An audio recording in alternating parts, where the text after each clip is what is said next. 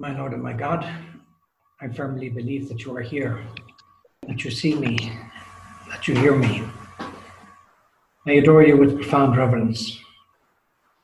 I ask your pardon for my sins and grace to make this time of prayer fruitful. My Immaculate Mother, Saint Joseph, my Father and Lord, my guardian angel, intercede for me. Fulton Sheen tells a story about a concentration camp in Germany during the Second World War called Dachau. There were 5,000 priests in Dachau. Whenever a priest in the occupied countries spoke out against the Nazis in Holland, Belgium, France, Poland, he was put on the next train to Dachau. 3,000 of them were killed in the most brutal ways imaginable. One survivor was interviewed by Fulton Sheen, who told him how they were the servants of the people, so they were human horses. They had to pull carts around the place. And dressed in prison uniform, they had to pull carts down to the local railway station to load and unload various things. On one of these occasions, they contrived to make one of the wheels fall off the cart outside the house of the local parish priest. In the commotion, the priest came out and they spoke to him in Latin. They didn't know German. They told him, We are priests, we need bread and wine. And so, on subsequent trips down to the railway station, the parish priest smuggled out to them a little bit of bread, maybe a grape, sometimes some wine, on various occasions. And late at night, back at the camp, after curfew, under penalty of instant death, they would gather to celebrate the holy sacrifice of the Mass, taking it in turns to be the main celebrant in small groups. And this survivor described how much the Mass meant to them. It was the consolation of their lives. He said it was Christ coming to us in our Calvary. And Fulton Sheen comments that well, these people got so much out of the Mass because they brought so much to the Mass. They brought their sacrifices. And so the sacrifice of the Mass is the unbloody renewal of the sacrifice of Calvary,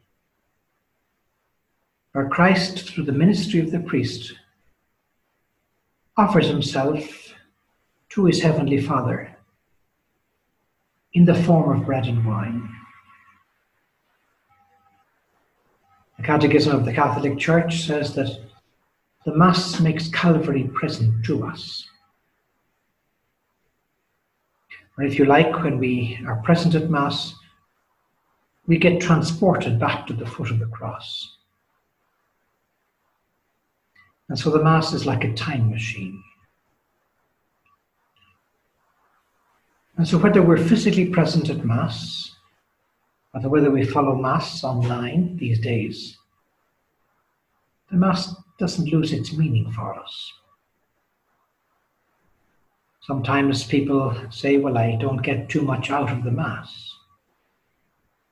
But the Mass is not like a supermarket. We don't go there to get things out of it. We have to bring things to the Mass. We have to bring our sacrifices.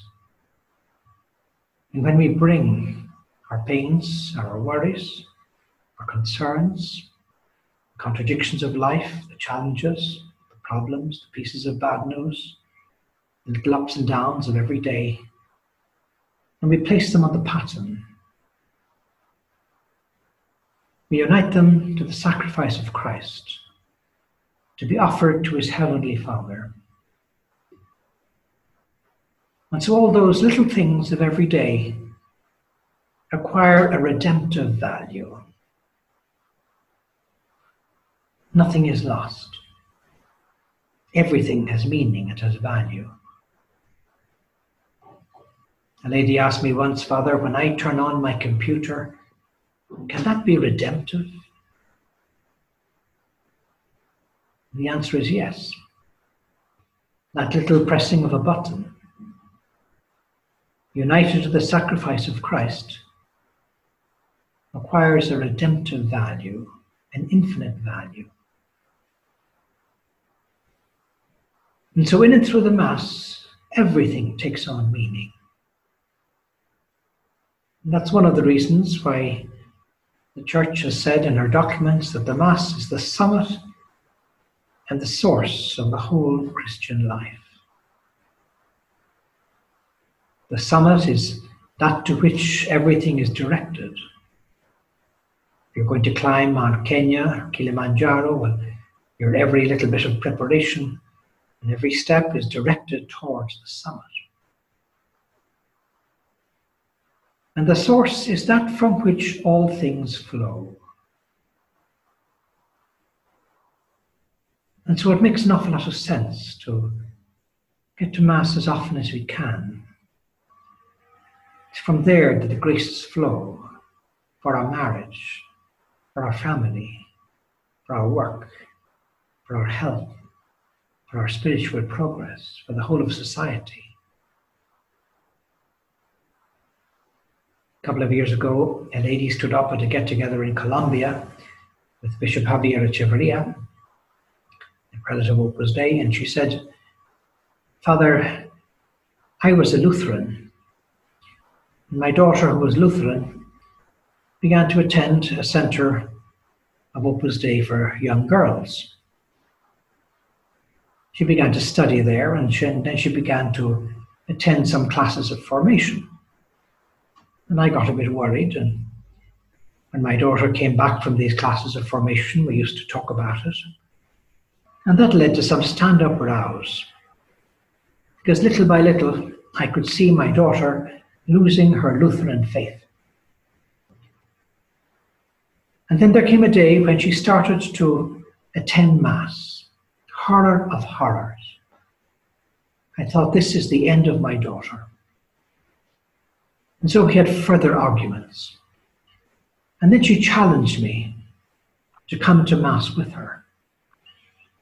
And so I went to Mass with her. And now I want to tell you, Father, that the, the Mass is the joy of my life. It's a rather beautiful statement in that short statement, she was really saying, I have learned to bring all my troubles and my worries and my concerns, and my pains, and place them on the paten and unite them to the sacrifice of Christ. So I let Him take care of all of these things. I offer them to Him. And that makes me, well, as light as a feather. Doesn't take away the difficulties and the crosses and the concerns and the worries, but it does give them greater meaning. And so the Mass also can be the joy of our life. And if we find it a bit difficult to follow an online Mass, well, that's an extra little sacrifice that we can offer to our Lord. Something that He has brought our way. Possibly also to help us to grow in our understanding of the Mass and in our sense of value and of treasure. Because we realize how important it is. The center and the root of our interior life, the summit and the source. How much we need the Mass. And over time, in our life, and hopefully God gives us the grace to be able to grow in our understanding of what we're assisting at. It's a mystery. We never fully understand it. But little by little, God can give us the grace to get a little optical angle here and there. That's why it's very good to follow the words of the Mass that the priest is saying with your eyes. You may find that from time to time a, a word or a phrase jumps up out of the page and hits you in the face. Or suddenly you come to understand the, the value of that word or that sentence or its meaning, or it comes to be a little bit more special to you. A priest told me once in Ireland how he was going to say Mass for some nuns. And he asked the sister in charge, Sister, would you like me to say a few words during the Mass? And she answered, saying, Well, Father, sure, the Mass has words enough of its own. In other words, no. But he said, I was very impressed with the way that she said it. Here was somebody who had learned to savor the words of the Mass, to savor the beauty and the richness of the liturgy. Possibly there are few legacies of greater value that you can leave your children than your regular attendance at Mass. It shows them what you really believe in. Shows them how your family hangs together, how you solve your problems. Helps to us faith in the eternal wedding feast which we are preparing for. And the church invites us to take very good care of our Sunday Mass. That was to be a priority in our life, something that's not negotiable in our family. As your children get a bit older, possibly they have to go to Mass on their own, they want a bit of independence. But in principle, in this Christian home, everybody goes to Mass on Sunday, and we give it importance.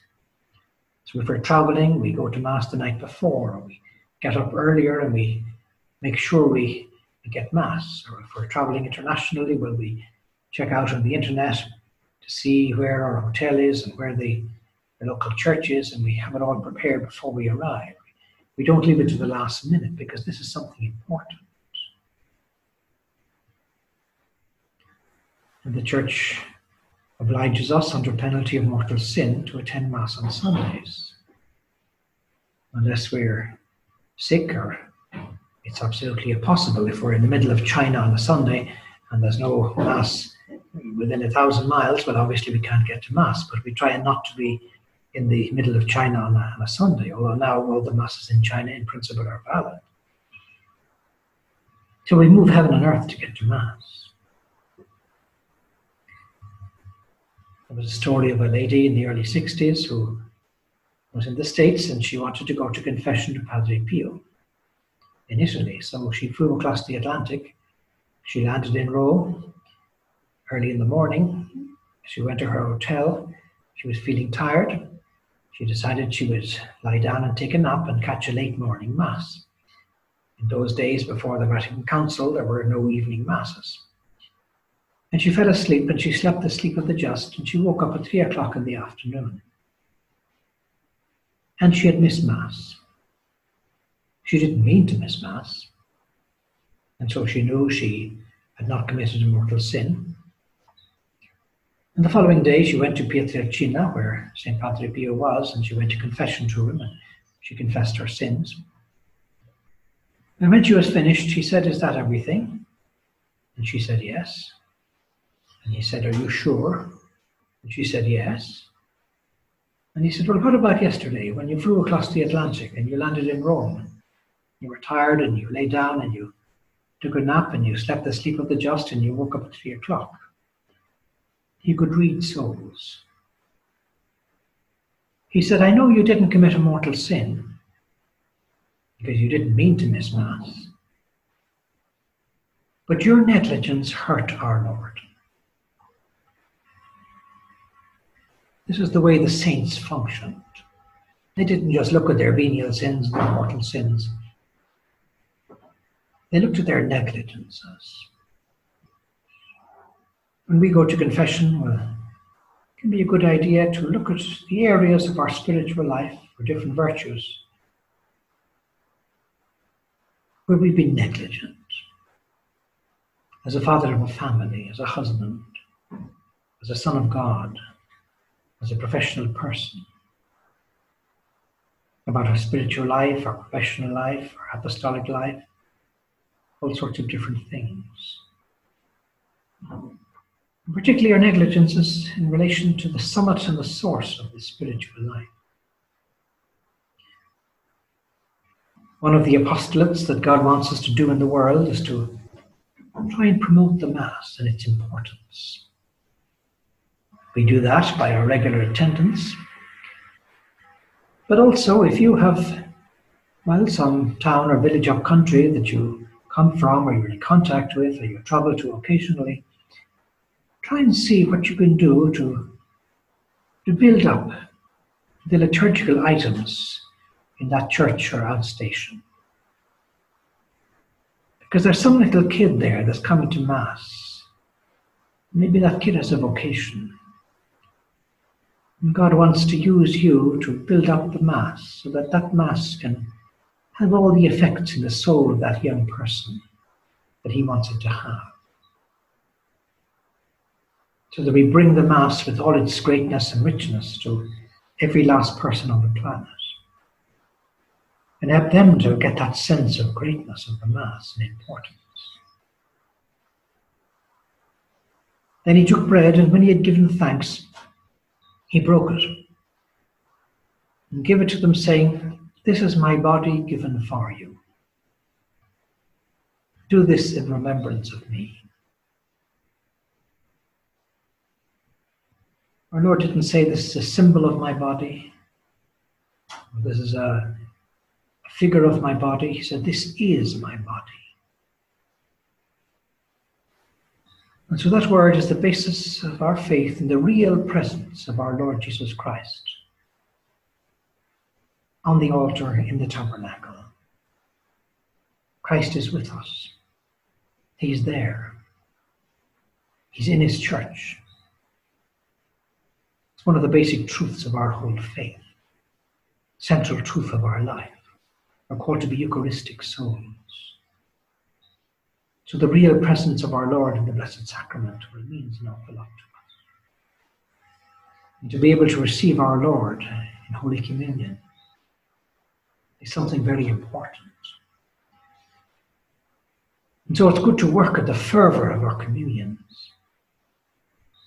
And in every missal or in booklets like the Christian devotions, there are prayers before Mass and prayers after Mass of the saints, St. Thomas Aquinas, St. Bonaventure.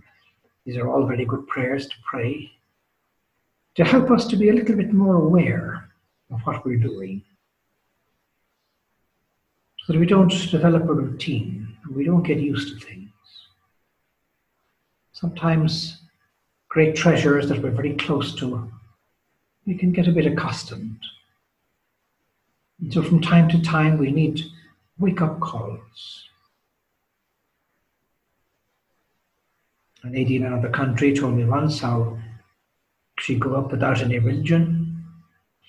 And then she tried Buddhism and Hinduism and Taoism and different isms. And then she discovered Christianity, and her first encounter was evangelical Christianity. And then she discovered Catholicism. And eventually she converted to Catholicism. And one day she told me, Father, I think I'm becoming more and more Catholic. Because I find I don't like long homilies anymore. A 45 minute sermon on a Sunday before was fine because that's all that there was. But now, after 10 minutes of the homily, I feel like saying to the priest, Okay, Father, thank you very much. That's enough. Now, let's get on with what's really important. They were very beautiful words. They were like a wake up call. We need to be reminded about what is really important. We can think a whole pile of things in our life are really important. But really, there's only one thing that is really important the real presence of our Lord on the altar in the tabernacle. And the priest doesn't say, This is the body of Christ. He says, This is my body. When he's giving Holy Communion, he says, This is the body of Christ. He says, This is my body because we believe that in the Mass, the priest is acting in what we call in persona Christi, in the person of Christ. Christ takes over his words, his actions, his being. This is one of the reasons why the priest wears special vestments in the Mass.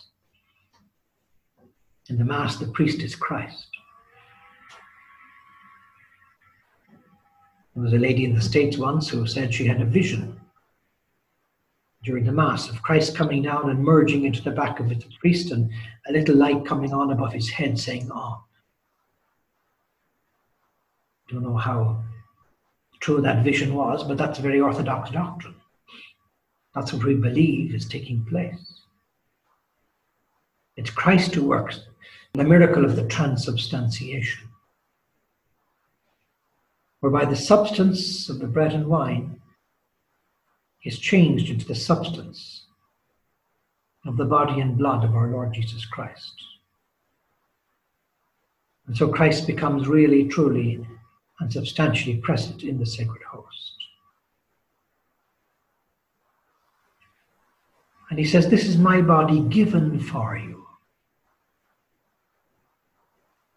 That verb unites the Last Supper with Calvary given for you. He foretells the sacrifice of Calvary. And that's why the Mass is not just a renewal of the Last Supper, it's a renewal of the sacrifice of Calvary. It's a real sacrifice. And likewise, this cup is the new covenant in my blood poured out for you. Those two verbs prefigure what's going to take place on Calvary foretell it. And that is symbolized in the consecration by the separation of the body and blood of Christ. The body is on the paten, the blood is in the chalice. The month of July is the church dedicates this month to the precious blood of Christ. Very beautiful devotion. There is a votive Mass of the precious blood of Christ. In benediction, we say the words, Blessed be his most precious blood. It's rather interesting devotion to foster, to read a little bit about. Focus on the blood of Christ, the blood that flowed in streams down his body, which is symbolic of sacrifice.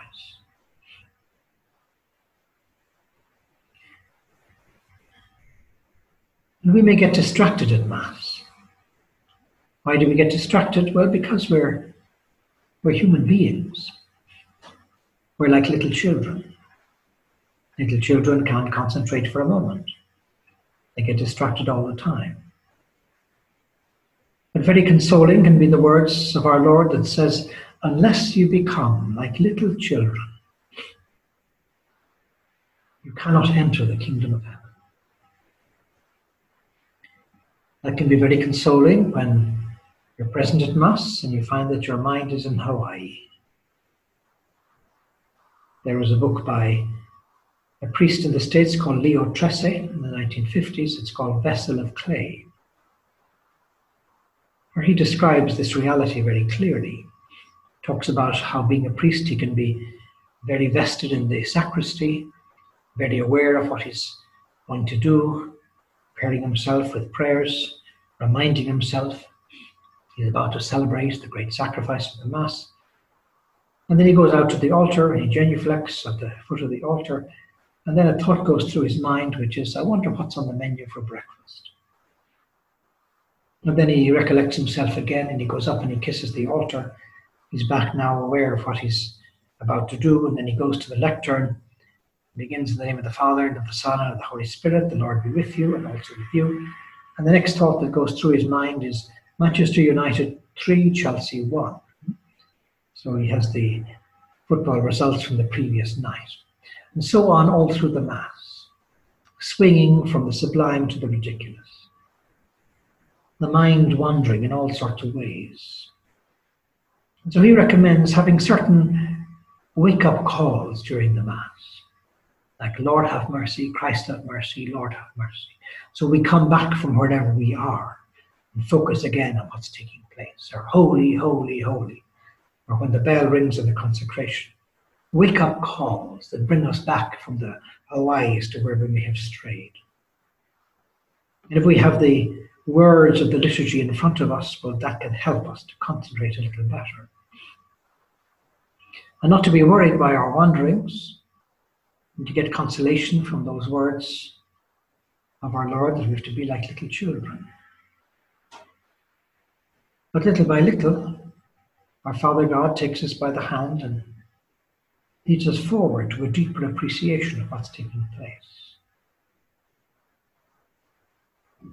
The Second Vatican Council talks a lot about participation in the Mass. That doesn't mean an external participation. Only one person can read the readings, only one person can bring up the gifts. But the church is talking particularly about interior participation. Every person in the congregation can have a profound interior unity to what's taking place on the altar so that the Mass can truly become the joy of our life. And hopefully we can give witness to many other people. I heard a story once about two guys who had stopped going to Mass in their late teen years. They borrowed their father's car one day and they went for a, a drive in the mountains. And they saw an elderly man coming across the fields and he was lame or handicapped. And they were good guys, so they decided to give him a lift and asked him where he was going, and he said he was going to Mass. And the church was still a few kilometers away. He was walking all the way to Mass. So they drove him to Mass, and then they left him there, and then they thought, well, we better do the decent thing, and we have nothing really to do, so we could hang around and drive him back to where he came from. And while they were sitting in the car park, they decided, well, we, we may as well go into Mass. And so they went into Mass. There was a priest hearing confessions. They went to confession. They were able to receive communion. And afterwards, they drove the man back to where they had picked him up and he went off across the fields. He didn't say anything to them. He didn't give them a lecture about not going to Mass, didn't give out to them. But he did give them his silent witness of how important the Mass was in his life. Often in our family, in our neighborhood, in our community, in our parish, in our office. That may be the sort of witness that God wants us to give. I heard of a man once who was attending a conference in another city, and after the morning session, they were going to lunch, and he was with a friend of his, but he said, Look, I'll catch up with you later. I'm just going to catch Mass and then I'll join you for lunch. And when the friend heard that he was going to Mass, he said, Well, I'll come along with you. The guy hadn't been to Mass for a couple of years. But then when he went to Mass, he recognized the priest. The priest had been in the class of his younger brother in school 40 years previously. And so after the Mass, he went to greet the, the priest. And they chatted a little bit, and well, eventually that was the beginning of that man going back to Mass after three years. Because a colleague of his had given him that example of what was important in his life. He hadn't bent under the what you're going to think or what you're going to say, or maybe other people will make a joke of this. Or, he lived his faith in that moment. A great example. So every day is a great moment for us to give that sort of example to people around us, to blaze a trail, give witness to what we really believe in. And it's possible that that silent witness in our home is our greatest legacy to our children. They see what's really important in our life. And in every Mass, Our Lady is present. She was present at Calvary, and so she's present with St. Joseph at every Mass. We ask Our Lady, she will help us to participate more and better in the Mass. And this week we have the Feast of Our Lady of Mount Carmel. On Thursday, we can ask her in a special way as we come to this feast day that she might help us to grow in our love for the holy sacrifice of the altar. I thank you, my God, for the good resolutions, affections, and inspirations that you have communicated to me during this meditation. I ask your help to put them into practice. My Immaculate Mother, Saint Joseph, my Father and Lord, my guardian angel, intercede for me.